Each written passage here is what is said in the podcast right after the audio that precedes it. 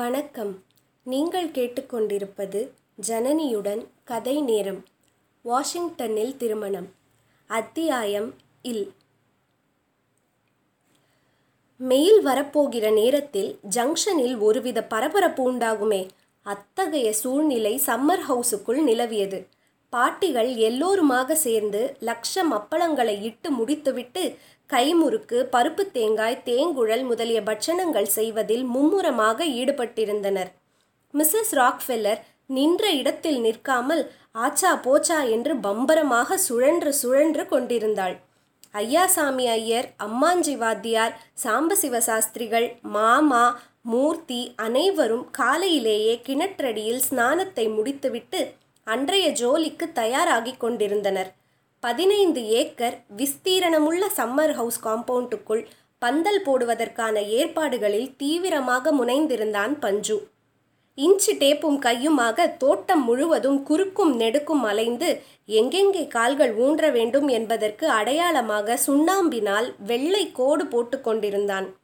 வேலையாட்கள் கையில் கடப்பாறை சகிதம் பஞ்சுவின் பின்னோடு ஓடிக்கொண்டிருந்தனர்.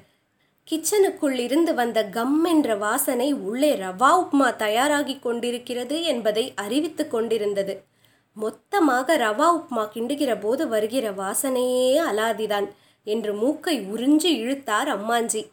கருவேப்பிலை, இஞ்சி, எலுமிச்சம்பழம், பச்சை மிளகாய், முந்திரி பருப்பு இந்த ஐந்தும் சேருகிற போது அடடா என்று நாக்கில் தண்ணீர் சொட்ட கூறினார் சாம்பசிவசாஸ்திரிகள். பச்சை பசேல்னு வாழை இலையை போட்டு அதன் மேலே புகைய புகைய நெய்யுடன் மினுமினுக்கும் உப்மாவை வைக்கிற போது அதில் கொட்ட கொட்ட விழித்து கொண்டிருக்கும் முந்திரியை விரலாலே தள்ளி சாப்பிட்டால் அந்த ருசியே விசேஷம்தான் என்றார் அம்மாஞ்சி.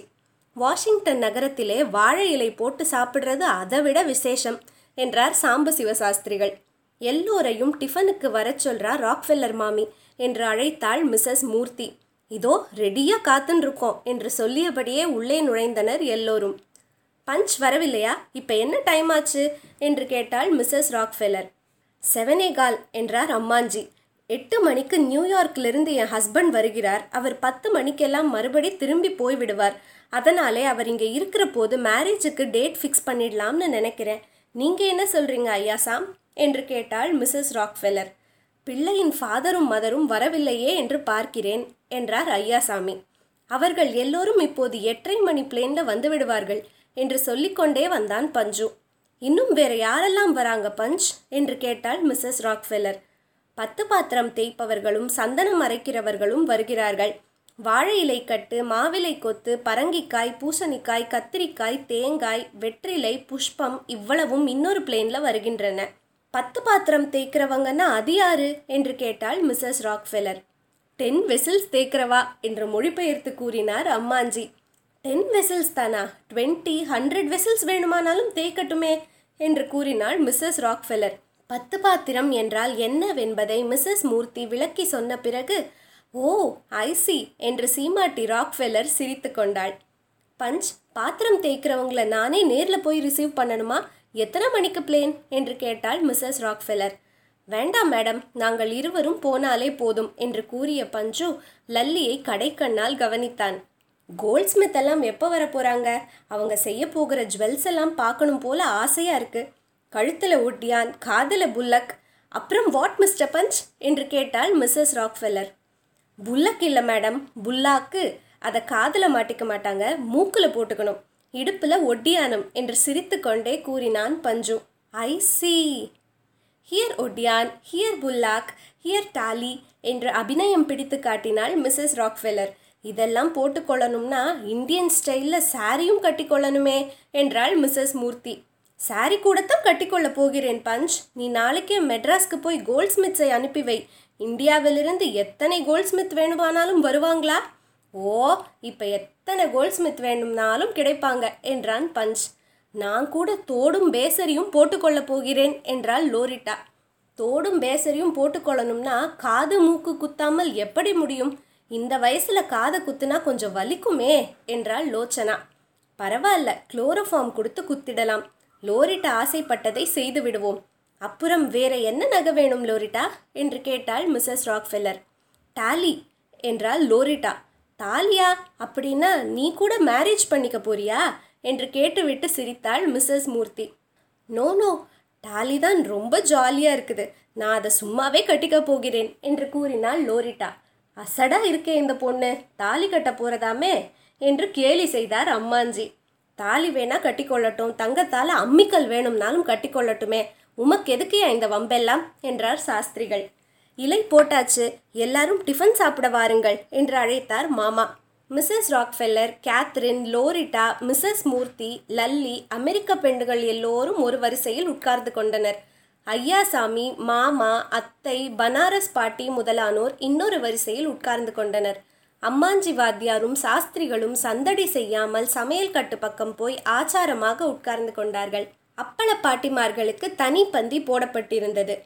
முகூர்த்தமே வைத்தாகவில்லை, இதற்குள் வேலைக்கு ஐநூறு இலை விழுகிறது.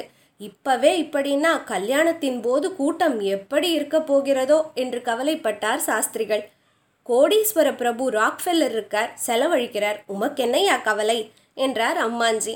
இந்த மாதிரி நாலு கல்யாணம் செய்தால் கோடீஸ்வர பிரபுவா இருந்தாலும் இன்சால்வென்சி கொடுக்க வேண்டியதுதான். எல்லாவற்றுக்கும் செலவழிப்பா, கடைசியில வைதிகாலிடம் வரும்போது கை இழுத்து கொள்ளும் என்றார் சாஸ்திரிகள். அதெல்லாம் இல்லை, ஆயிரம் வைதிகள் வந்தாலும் அத்தனை பேருக்கும் ஆளுக்கு ஐநூறு டாலர் கொடுக்க போகிறாளாம் என்றார் அம்மாஞ்சி. இன்னும் கொஞ்சம் ரவா புட்டிங் போடு என்று உப்மாவை ரொம்பவும் ருசித்து சாப்பிட்டாள் மிஸ்ஸஸ் ராக்ஃபெல்லர். அதில் உள்ள கருவேப்பிலை, இஞ்சி, பச்சை மிளகாய் இவற்றையும் உப்மாவுடன் சேர்த்து சாப்பிட வேண்டும் போலிருக்கிறது என்று எண்ணி அவற்றையும் சேர்த்து விழுங்கி கொண்டிருந்தாள். ரவா புட்டிங் எப்படி இருக்கிறது என்று மிஸ்ஸஸ் ராக்ஃபெல்லரிடம் கேட்டான் பஞ்சு. ஹா ஹா ஹா ஹா என்றாள் மிஸ்ஸஸ் ராக்ஃபெல்லர். அந்த சீமாட்டி ஹா ஹா என்று கூறியதை நன்றாயிருக்கிறது என்று சொல்லுவதாக எண்ணிக்கொண்ட அம்மாஞ்சி, ராக்ஃபெல்லர் மாமிக்கு இன்னும் கொஞ்சம் ரவா புட்டிங் போடுங்கள் என்றார். ஹா ஹா, ஹாட், வெரி வெரி ஹாட், ரொம்ப காரம் என்று கத்தினாள் மிஸ்ஸஸ் ராக்ஃபெல்லர். அடடே, கிரீன் மிளகாயையும் சேர்த்து சாப்பிட்டு விட்டார் போலிருக்கு, அதான் ஹா ஹா என்று அலறுகிறார், ஐஸ் வாட்டர் கொண்டு வாங்கோ என்றார் அம்மாஞ்சி. சரியாக ஒன்பது மணிக்கு ராக்ஃபெல்லர் வந்து சேர்ந்தார். பிள்ளையின் தகப்பனார், தாயார், அவர்களை சேர்ந்த வாத்தியார் முதலியவர்களும் குறித்த நேரத்தில் வந்துவிட்டனர். Mrs Rockefeller, this is mister ஐயாசாம், bride's father, this is mister Gopal Iyer, bright grooms father என்று ஒவ்வொருவராக தன் ஹஸ்பண்டுக்கு அறிமுகப்படுத்தினாள். மிஸ்டர் ராக்ஃபெல்லர் சிரித்த முகத்துடன் அவர்கள் எல்லோரையும் how do you do, how do you do என்று குசலம் விசாரித்தபடியே கைக்குலுக்கி மகிழ்ந்தார். மணப்பெண்ணும் மாப்பிள்ளையும் எப்போது வருகிறார்கள் என்று அவர் விசாரித்த போது, முகூர்த்தம் வைத்ததும் வந்துவிடுவார்கள் என்றார் மூர்த்தி. முக்கூரட் என்றால் என்று கேட்டார் ராக்ஃபெல்லர். முக்கூர்த் என்றால் மேரேஜ் நடக்கிற டைம் என்று தன் ஹஸ்பண்டுக்கு விளக்கி சொன்னாள் மிஸ்ஸஸ் ராக்ஃபெல்லர். ஐ சி, முகூரத்துக்கு டேட் ஃபிக்ஸ் பண்ணிவிடலாமே என்றார் ராக்ஃபெல்லர். அதற்கு தான் அரேஞ்ச்மெண்ட் நடந்து கொண்டிருக்கிறது, இன்னும் டென் மினிட்ஸில் ரெடியாகிவிடும், அதற்குள் உக்ரானாரியை பார்த்துவிட்டு வரலாம் வாங்க, இப்போ தான் இந்தியாவிலிருந்து ஃப்ளார்ஸ், வெஜிடபிள்ஸ் எல்லாம் வந்திருக்குது என்று அழைத்தாள் மிஸ்ஸஸ் ராக்ஃபெல்லர். உக்ரான் அறையில் மலை போல் குவிக்கப்பட்டிருந்த பூசணிக்காய்களையும் புடலங்காய்களையும் கண்ட ராக்ஃபெல்லர், பூசணிக்காயும் புடலங்காயும் மற்றும் ரொம்ப ஆர்த்தடாக்ஸ் போல் இருக்கு, they look like Indian sadhus with holy ash என்றார். அவற்றின் நேச்சரே அப்படித்தான் என்றான் பஞ்சு. ஒரு பூசணிக்காயை கையினால் தூக்கி பார்த்தார் ராக்ஃபெல்லர். அதன் காம்பு பிடித்து தூக்குவதற்கு வசதியாக இல்லாமல் போகவே கீழே நழுவி விழுந்து விட்டது, அவ்வளவுதான். உடனே அத்தனை பூசணிக்காய்களுக்கும் பிளாஸ்டிக்கில் கைப்பிடி ஃபிக்ஸ் செய்து விடும்படி உத்தரவு போட்டுவிட்டார் அவர். டிராயிங் ஹாலில் பெரிய பெரிய கார்பெட்டுகளை விரித்து தாம்பூலம், சந்தனம், மஞ்சள், குங்குமம் எல்லாவற்றையும் எடுத்து வைப்பதில் கவனம் செலுத்தி கொண்டிருந்தனர் பஞ்சுவும் லல்லியும். எல்லோரும் ஹாலுக்கு வரலாம் என்று அழைத்தார் அம்மாஞ்சி. இவர்தான் அம்மாஞ்சி, வெரி ஹியூமரஸ் சயின்டிஸ்ட் என்றாள் மிஸ்ஸஸ் ராக். அப்பளங்கள் ஆகாசத்தில் பறந்த செய்தியை பற்றி விசாரித்தார் ராக்ஃபெல்லர். அது உங்களுக்கு எப்படி தெரியும், நியூஸ் பேப்பரில் படித்தீர்களா என்று வியப்புடன் கேட்டுக்கொண்டே உள்ளே சென்று அப்பளம் ஒன்றை கொண்டு வந்து கணவனிடம் காட்டினாள் மிஸ்ஸஸ் ராக்ஃபெல்லர். ராக்ஃபெல்லர் அதை கையில் வாங்கி பார்த்துவிட்டு, வெரி லைட் திங், இதனால் தான் பறந்திருக்கிறது என்றார். இருபதாயிரம் அப்பளங்கள் பறந்து போய்விட்டன. அப்புறம் பேப்பர் வெயிட்டுகள் வரவழைத்து ஒவ்வொரு அப்பளத்தின் மீதும் ஒவ்வொன்றை வைத்துவிட்டோம் என்றாள் மிஸ்ஸஸ் ராக். ராக்ஃபெல்லர் தம்பதியினர் உட்காருவதற்கு சோஃபா கொண்டு வந்து போட சொன்னான் பஞ்சு. வேண்டாம் வேண்டாம், நாங்கள் தரையிலேயே உட்கார்கிறோம் என்று கார்பெட் மீது உட்கார்ந்து கொண்டார் ராக்ஃபெல்லர். கோடீஸ்வர பிரபு, கிஞ்சித் கர்வம் இருக்கா பாருங்கோ என்று கூறி மகிழ்ந்தார் அம்மாஞ்சி. பிள்ளை வீட்டு வாத்தியார் அப்பு சாஸ்திரிகள் முதலில் மஞ்சளில் பிள்ளையார் பிடித்து பூஜை செய்தார்.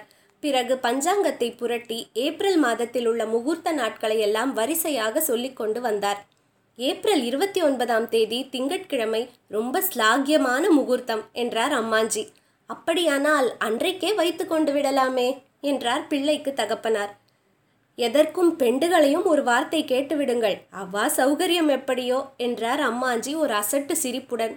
பெண்ணுக்கு அம்மா பிள்ளைக்கு அம்மா இருவரும் தனியாக போய் ஏதோ பேசிவிட்டு திரும்பி வந்து ஏப்ரல் இருபத்தி ஒன்பதாம் தேதியே இருக்கட்டும், அன்றைக்கு சௌகரியம்தான் என்றனர். எதுக்கு நீங்க ரெண்டு பேரும் மட்டும் தனியாக போய் ஏதோ சீக்ரெட்டா பேசிட்டு வரீங்க என்று கேட்டார் மிஸ்ஸஸ் ராக்.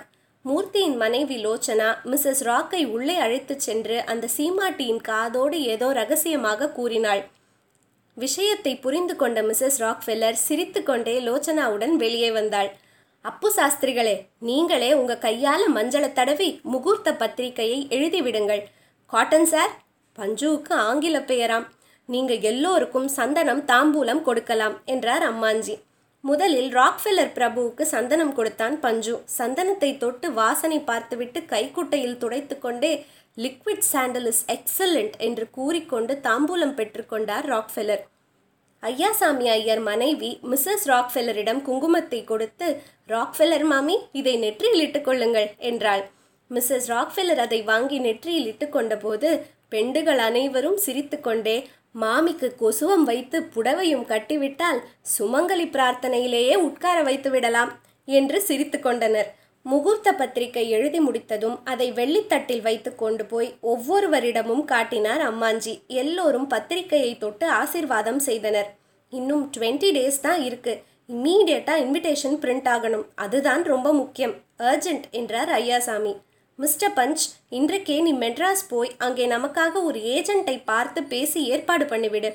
நமக்கு எந்த டயத்தில் எது வேண்டுமானாலும் அந்த ஏஜெண்ட்டு தான் வாங்கி அனுப்பணும். உனக்கு தெரிஞ்ச ஆசாமிங்க யாராவது இருக்காங்களா? ஓ எஸ் பாப்ஜி என்று மெட்ராஸிலே ஒரு ஃப்ரெண்ட் இருக்காரு, மேரேஜ் கான்ட்ராக்ட் தான் அவருக்கு தொழில் என்றான் பஞ்சு. வெரி குட்டாக போச்சு, நீ அவரையே ஃபிக்ஸ் பண்ணிட்டு வந்துரு. அவரோட டெய்லி ட்ரங்கில் பேசி வேண்டியதை அனுப்ப சொல்லிடலாம். எஸ் மேடம், பந்தக்கால் முகூர்த்தத்தையும் இப்பவே நடத்தி விடலாமே என்றான் பஞ்சு. ஓ, நடத்தி விடலாமே, அதுக்கு என்ன செய்யணும்? உங்க ஹஸ்பண்ட் கையால் அஸ்திவாரம் போட்டு காலை ஊன்றிவிட்டால் போதும் என்றான் பஞ்சு. ராக்ஃபெல்லர் ஃபவுண்டேஷன்னு சொல்லுங்க என்றார் ஐயாசாமி. பந்தக்கால் போட வேண்டிய இடத்தில் தேங்காய் உடைத்து பூஜை செய்தார் அம்மாஞ்சி. ஒரு பந்தக்காலின் நுனியில் மஞ்சள் பூசி மாவிலை கொத்தை கட்டினார் அப்பு சாஸ்திரிகள். ராக்ஃபெல்லர் தமது கையினால் அஸ்திவாரம் போட்டு பந்தல் கால்களையும் ஊன்றிவிட்டார். அவ்வளவுதான். இதற்குள் மணி பத்து ஆகிவிடவே ராக்ஃபெல்லர் பிரபு எல்லோரிடமும் விடை பெற்று கொண்டு நியூயார்க் புறப்பட்டு விட்டார். அவர் சென்று சில நிமிஷங்களுக்கெல்லாம் பஞ்சுவும் கிளம்பிவிட்டான். இரண்டே தினங்களில் சென்னையிலிருந்து கல்யாண பத்திரிகைகள் அச்சாகி வந்துவிட்டன. பத்திரிகையின் பின்பக்கத்தில் வாஷிங்டன் நேஷனல் ஏர்போர்ட்டிலிருந்து சம்மர் ஹவுஸுக்கு போகிற மார்க்கத்தையும் படம் போட்டு காட்டியிருந்தான் பஞ்சு. அதை கண்ட Mrs Rockefeller, this is a very good idea என்றாள். நீங்கள் கேட்டுக்கொண்டிருப்பது ஜனனியுடன் கதை நேரம். மீண்டும் அடுத்த அத்தியாயத்தில் சந்திப்போம்.